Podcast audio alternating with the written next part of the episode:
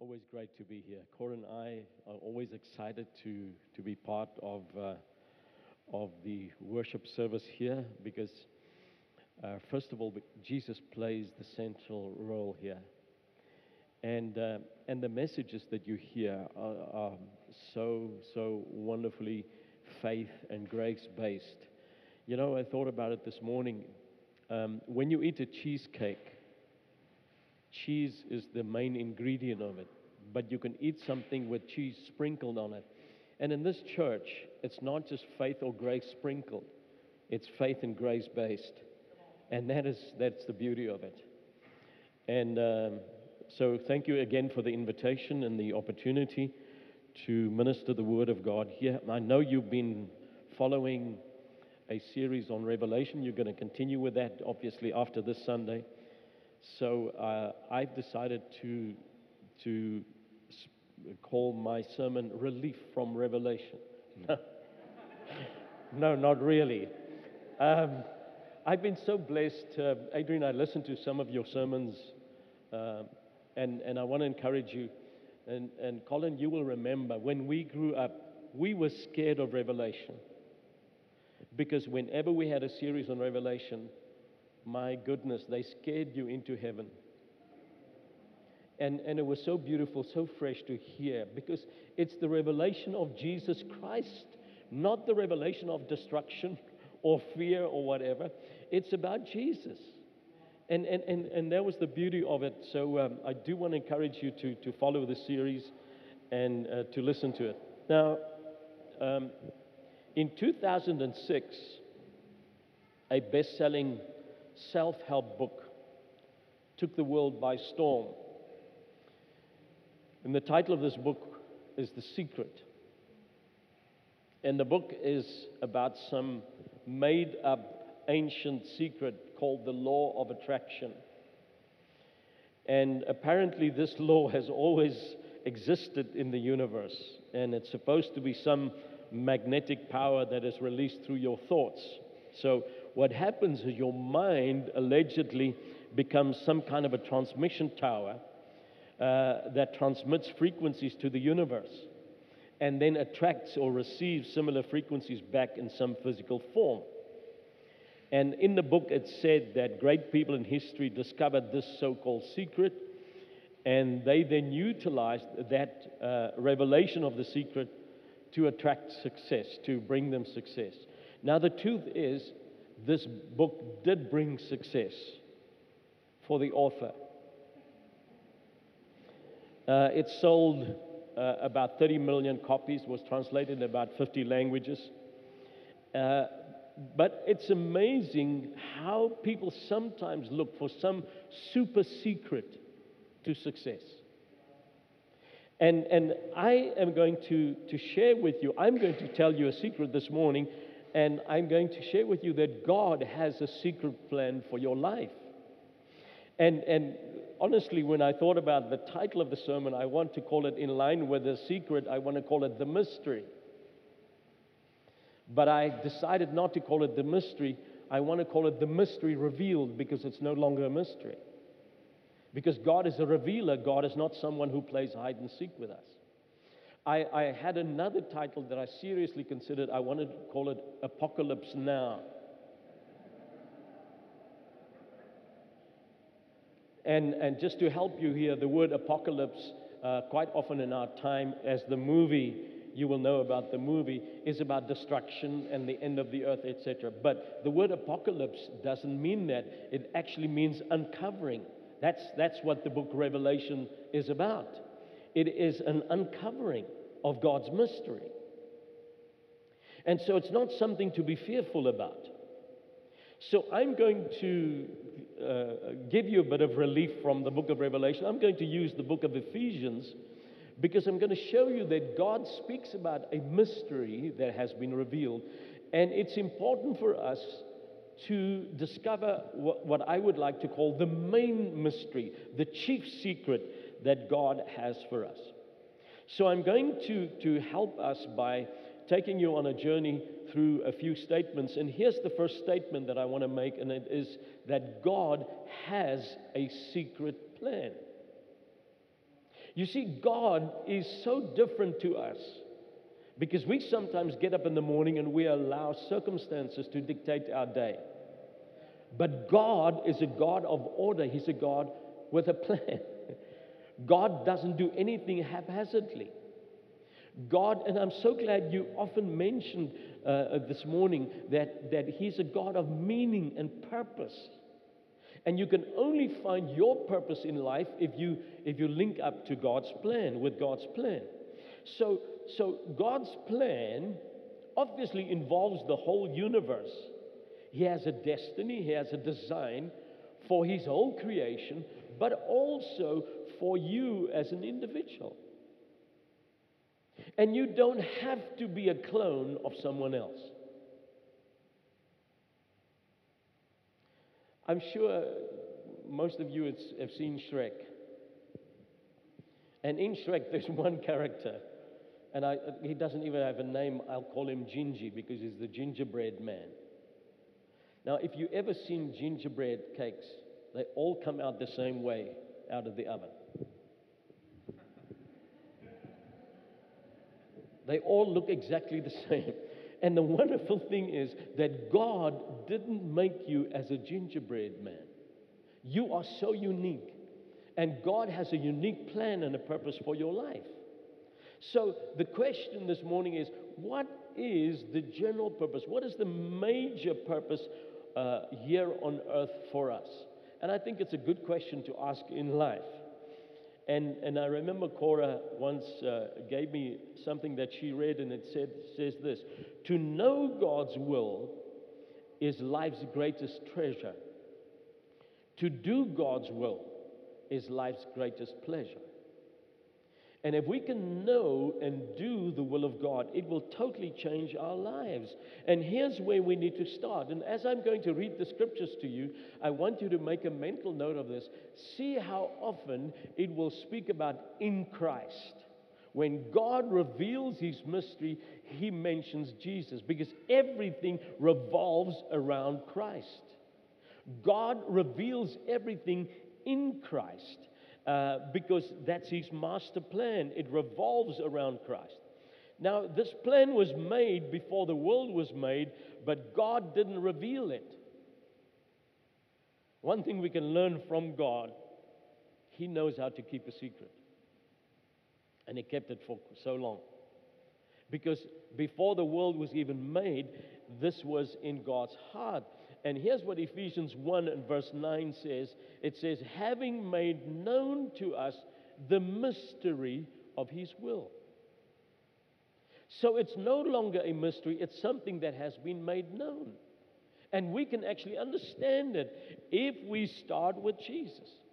Now, here's another uh, scripture that shows us how God progressively uh, reveals his secret plan. In Romans 16, uh, reading from verse 25, it says this To him, to God, who is able to establish you according to my gospel and the preaching of Jesus Christ, according to the revelation of the mystery kept secret since the world began, but now has been made manifest, and by the prophetic scriptures has been made known to all nations according to the commandment of the everlasting God for obedience to the faith, to God alone, wise be glory through Jesus Christ forever. Amen.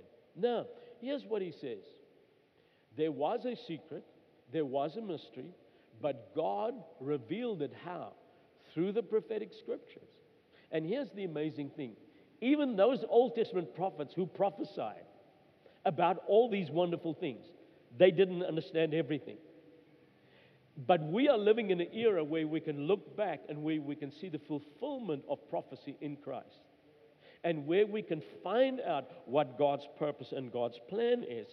So um, let, me, let me move on because uh, I have so much to share and, and so little time. So God has a secret plan. The second statement that I want to make is that God has a corporate purpose for us. Because God didn't create us in isolation. Although I'm going to get to you as an individual, I'm going to show you that your destiny is intertwined with other people.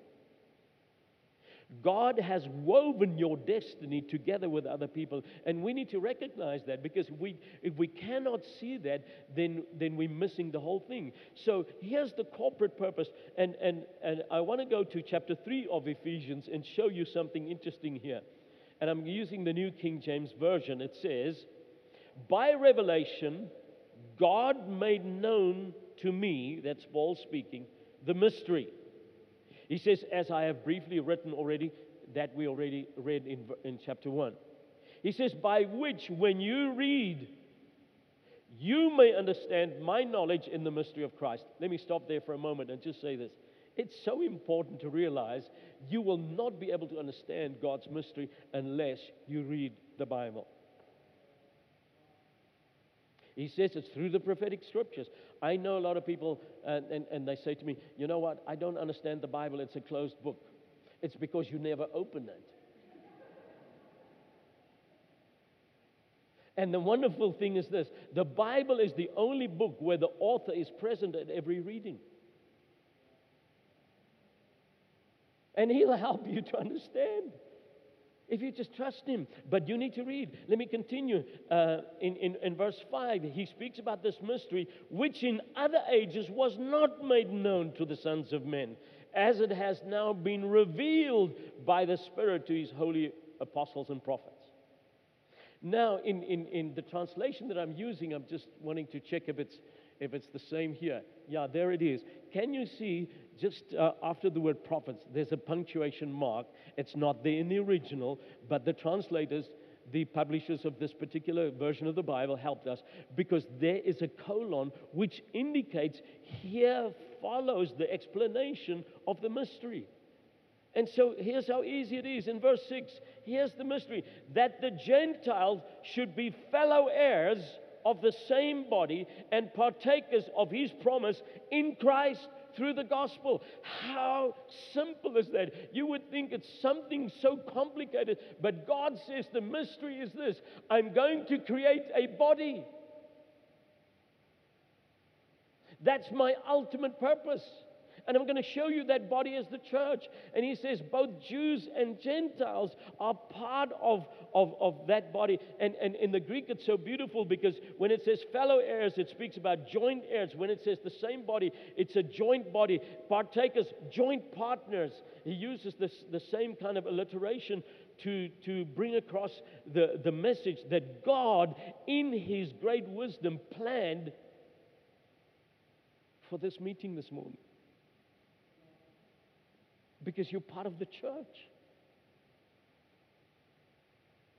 And here's what I want to say to you if you want to enjoy God's favor, become part of the church.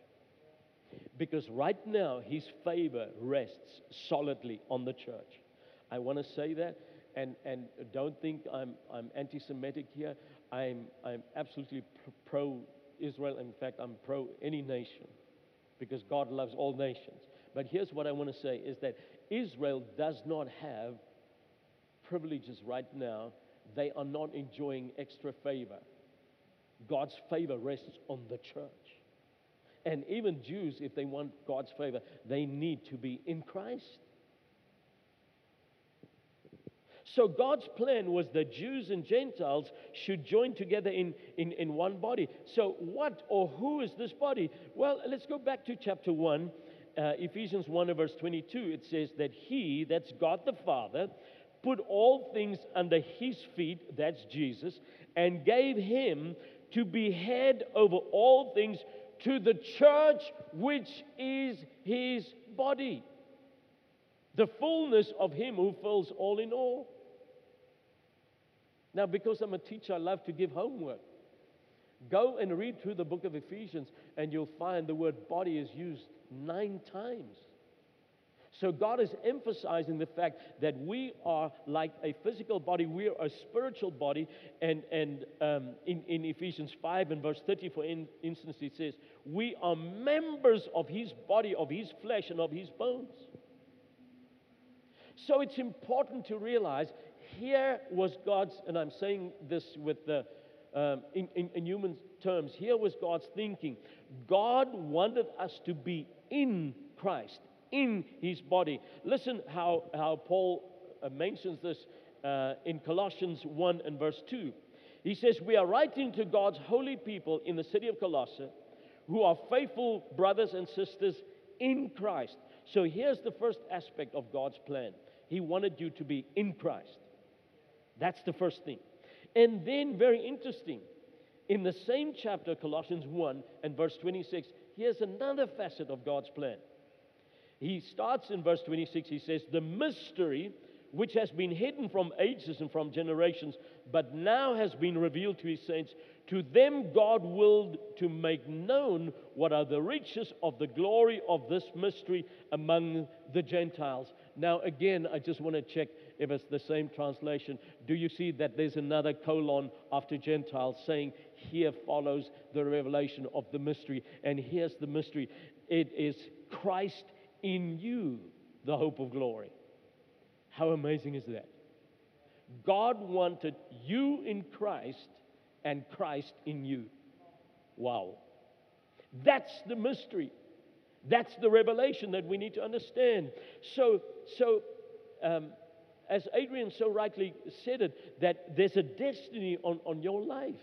And God has placed you in a body, and if you're not in a local church, you should be. Because, as I said, that's where you will enjoy God's favor and where you will see growth happen in your life. So it's, it's, it's, it's so important to realize that when it says here, Christ in you, the word is plural. In English, it's not clear, but in the Greek, it's clear. It's, it, says it's Christ in you. All of you, corporately. You in Christ and Christ in you.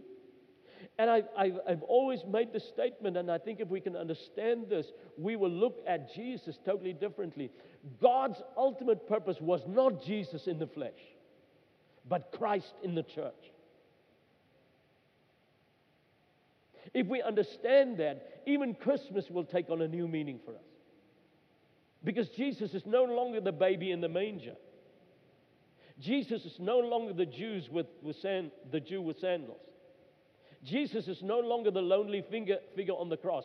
He's no longer in the grave. Jesus, right now, is the head of the church, glorified, risen, uh, ascended Messiah, King of kings and Lord of lords. And that's who he is. And that's how we, we need to see him. And so, if we understand that we are in Christ and Christ in, is in us, then listen to this you need to understand the only Jesus that some people will see is in you. The only Bible that some people will read is your life. The only hope that they will have is the Jesus in you. That's why he, he Paul writes it this way. He says, God's revelation of the mystery is this Christ in you, the hope of glory. And I want to put it this way it's Christ in you, the hope of your community. It's Christ in you, the hope of your family. It's Christ in you. That's what this hopeless world is crying out for. Someone to show them who and what Jesus is. And Teresa of Avila uh, put it this way. She lived in the 16th century. Uh, she said, Yours are the only feet with which God can go about the world. Yours are the only eyes through which His compassion can shine forth in a troubled world. Christ has no body now on earth but yours. Wow. Now, I know we often pray prayers that are unscriptural. We sincere and, and, and I have prayed this prayer until I discovered that I, it's, it's not in line with the word.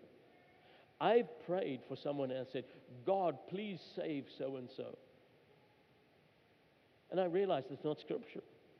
Because God has done everything that He could do to save so and so.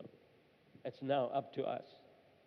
It's better to change that prayer and say, God, send a laborer across the path of so and so because you want to save him or her. And God, if I can be that laborer, here I am.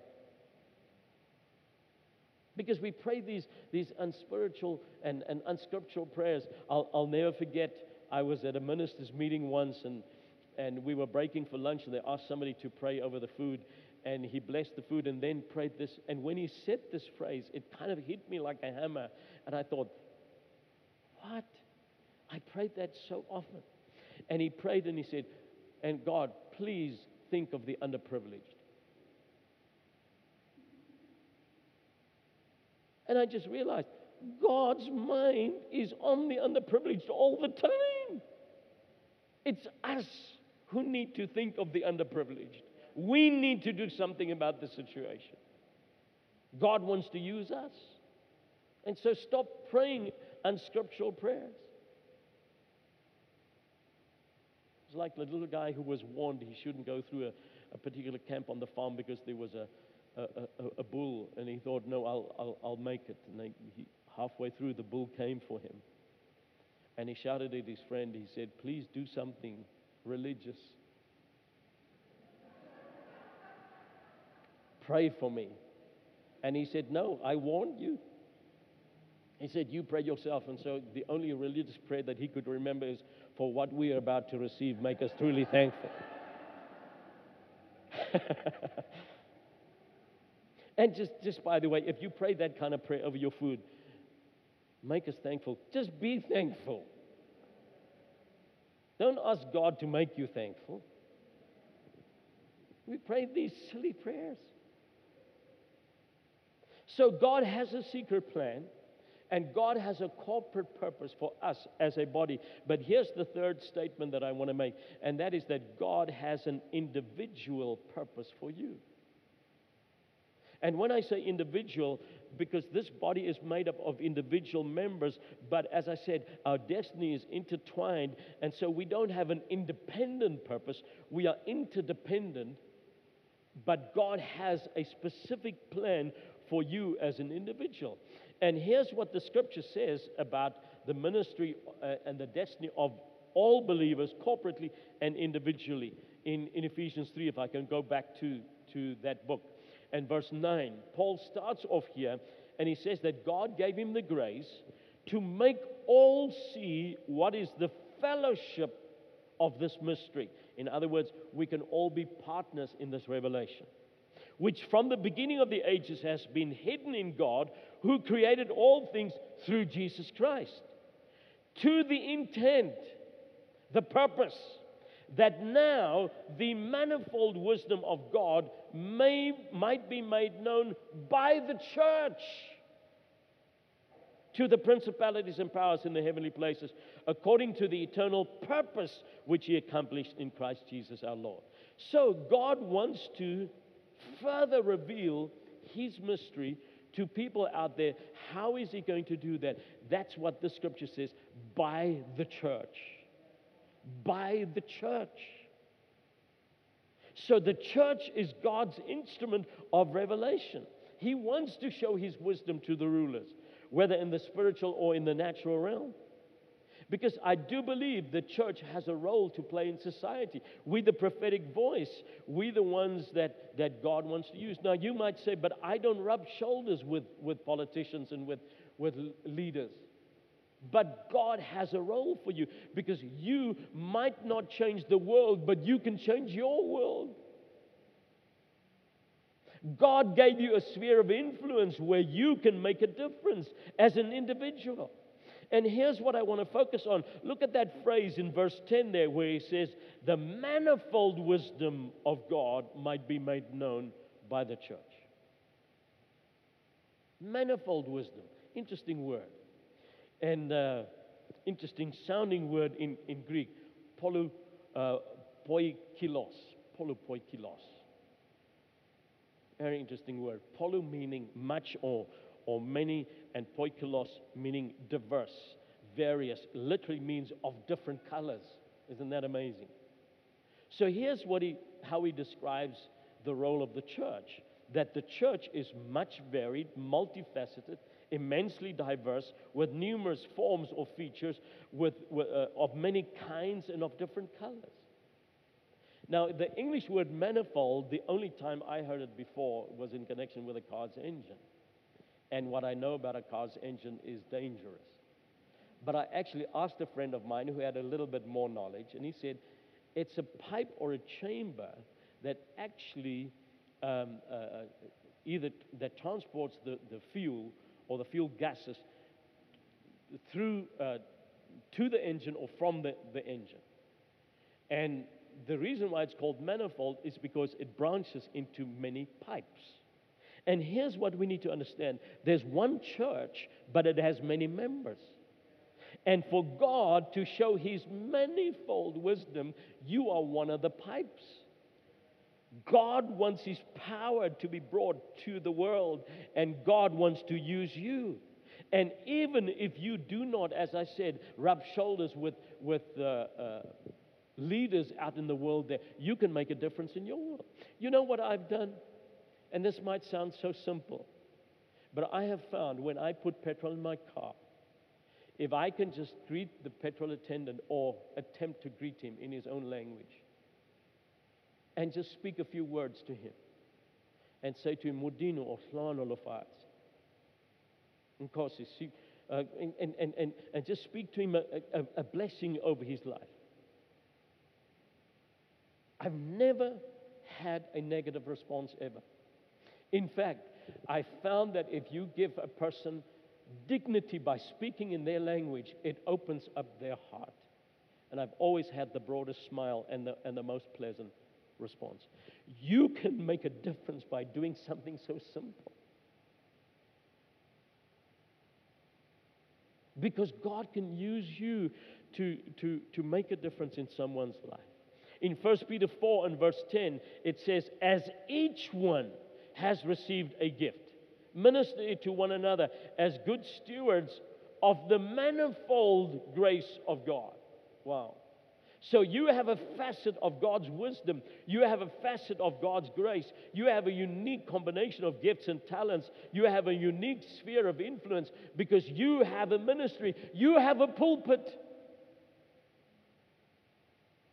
And your pulpit might be a counter, sales counter. But you have a calling and a destiny to make a difference in this world because you uh, uh, have been given. Uh, let me put it this way you're in God's cabinet, and, and your portfolio is you are in the ministry of reconciliation. We're supposed to bring reconciliation in this world. I like Ephesians 4 and verse 7. He says, To each one of us, grace was given according to the measure of Christ's gift. And then he speaks about, about the fivefold ministry, uh, uh, and, and, he speaks in, in verse 12 about the work of the ministry that the saints are supposed to do.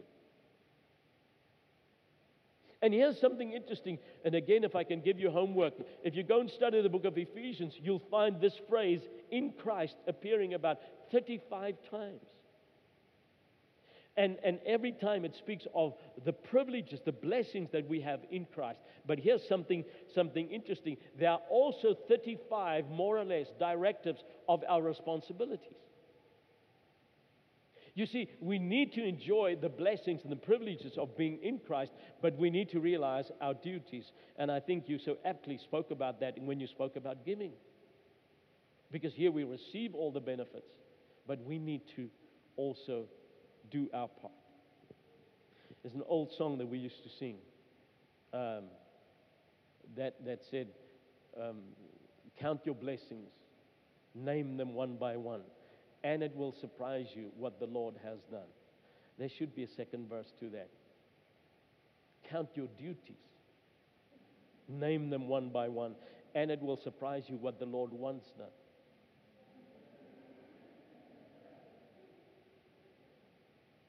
God blessed you so that you can be a blessing. God has a plan for your life and he wants you to, to do something like that. You know, you know the, the, the saying of, of John F. Kennedy where he said, My fellow Americans, ask not what your country can do for you, but what you can do for your country that God is saying the same thing to the church. Ask not what your church can do for you, but what can you do for your church? That's the question we need to, we need to be faced with. Now, I, one of my favorite stories, and I, I read this um, in a book and was told about a Jewish wedding. It could have been anything else, but it, it, it was this wedding where they had about 200 guests, and they sent out an invitation. They, being Jewish, they said, We can save some money. So if you, when you, when you come to the reception, please bring your own bottle of wine. And what we'll provide is a big vat. And then we will empty all the bottles of wine into this one big vat so that we can feel that we've all contributed to the joy of this wedding. And so they sent out this, um, this card with an RSVP at the bottom. And, and, and by the way, you know, RSVP is not a, a French abbreviation, it's actually Yiddish. It, it stands for Remember the Wedding Presents. so, in any case, they, uh, the people received the invitation. One guy had a brilliant idea. He thought, well, you know, a wine bottle is made of dark glass. If I fill my bottle with water, no one will know the difference. So, when I quickly emptied into the vat, no one will, will notice how diluted it is. What he didn't realize is that 199 other guests had the same brilliant idea.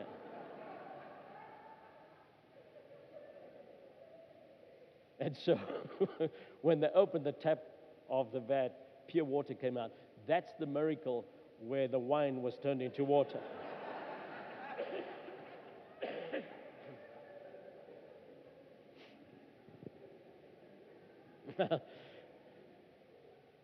but what I love about the story is this that it actually speaks about the responsibility we have.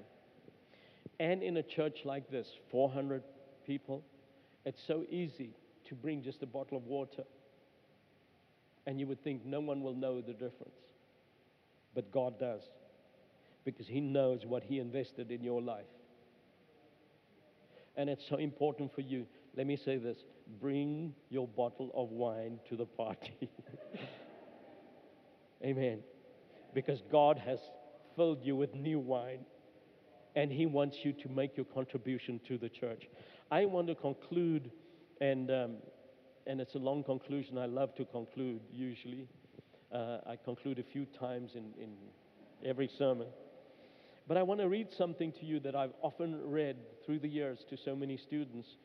And um, it's about, let me call him a nobody called Edward Kimball.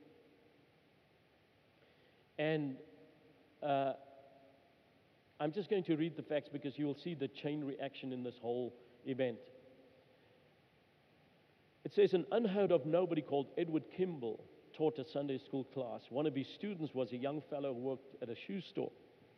One day in 1855, Kimball visited this youngster at the shop where he was packing shoes away, and he led him to Christ in the back room.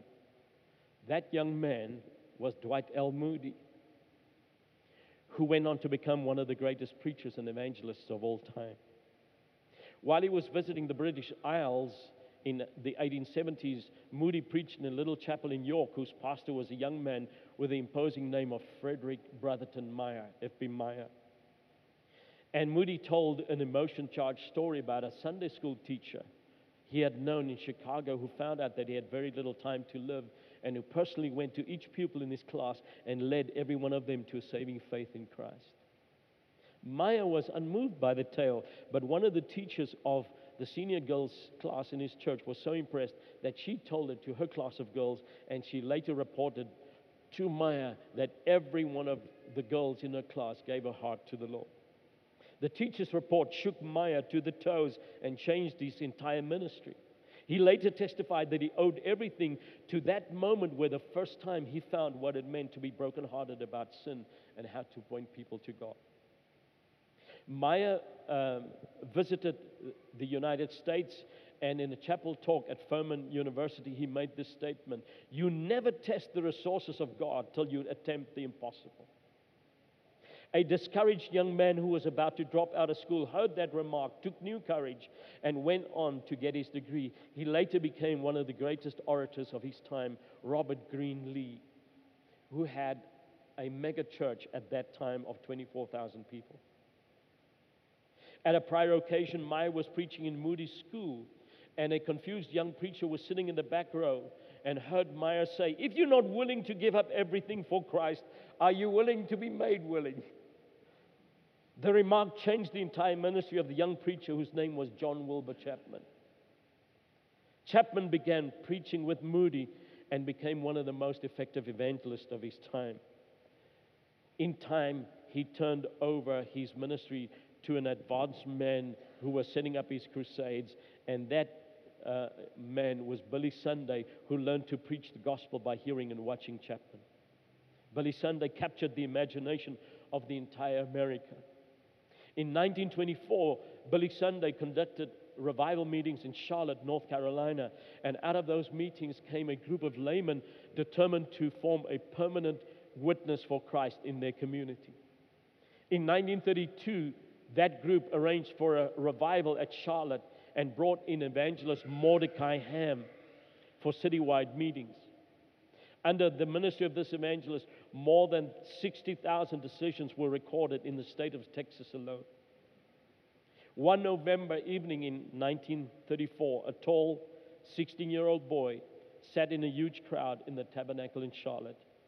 He was spellbound by the message of this white haired evangelist who seemed to be talking and waving his long finger straight at him. The teenager joined the choir where he thought he could escape, but it was no use. Finally, he could stand it no longer and went forward to receive Christ. As time passed, this young man felt called by God into the ministry.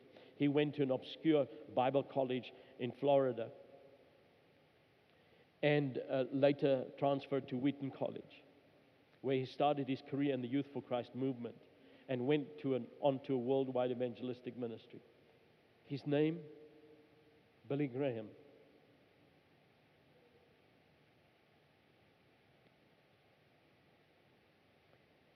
the man who has probably communicated Jesus Christ to more people than any other man in history.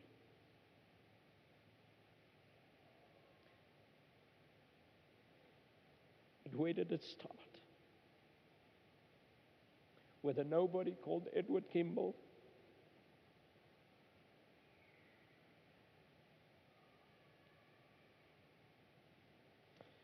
And you might not be the next Billy Graham, but you can touch the life of the next Billy Graham. And I've often prayed and said, God, if I can say one thing that can change one life, it'll be worth it.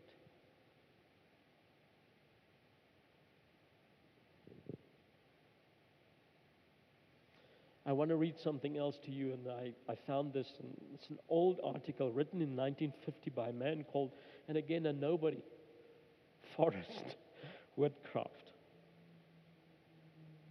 And uh, we don't know much about him. He was a Christian. He started out in the ministry, he became a professor. And uh, he was an executive of the Boy Scouts movement in America. And the article was written about boys, so I've I've taken the liberty, the license to change it to child because I do believe it has a much broader effect. And here's what he wrote in the 1950s. He says, I'm not a very important man as importance is commonly rated. I don't have great wealth, control a big business, or occupy a position of great honor or authority. Yet I may someday mold destiny for it is within my power to become the most important man in the world in the life of a child. And every child is a potential atom bomb in human history. A humble citizen like myself might have been the scoutmaster of a troop in which an undersized, unhappy Austrian lad by the name of Adolf might have found a joyous boyhood full of the ideals of brotherhood, goodwill, and kindness, and the world would have been different. A humble citizen like myself might have been the organizer of a scout troop in which a Russian boy called Joe, referring to Joseph Stalin, might have learned the lessons of democratic cooperation. These men would never have known that they had averted world tragedy, yet actually they would have been the most important men who ever lived. All about me are children. They are the makers of history, the builders of tomorrow. If I can have some part in guiding them onto the high road of noble character and constructive citizenship, I may prove to be the most important man in their lives, the most important man in my community. And then he finishes with this A hundred years from now, it will not matter what my bank account was, what sort of house I lived in, or the kind of car I drove. But the world may be different because I was important in the life of a child.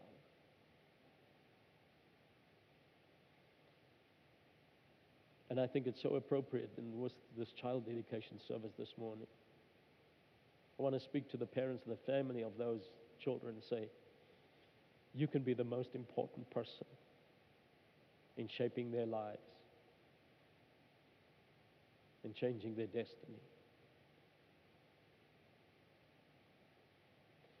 So, the secret, the mystery revealed is this you in Christ, and Christ in you, the hope of glory, the hope of South Africa, the hope of your community, the hope of your family. That's what God wants you to do is to bring hope in a hopeless world. Let's stand.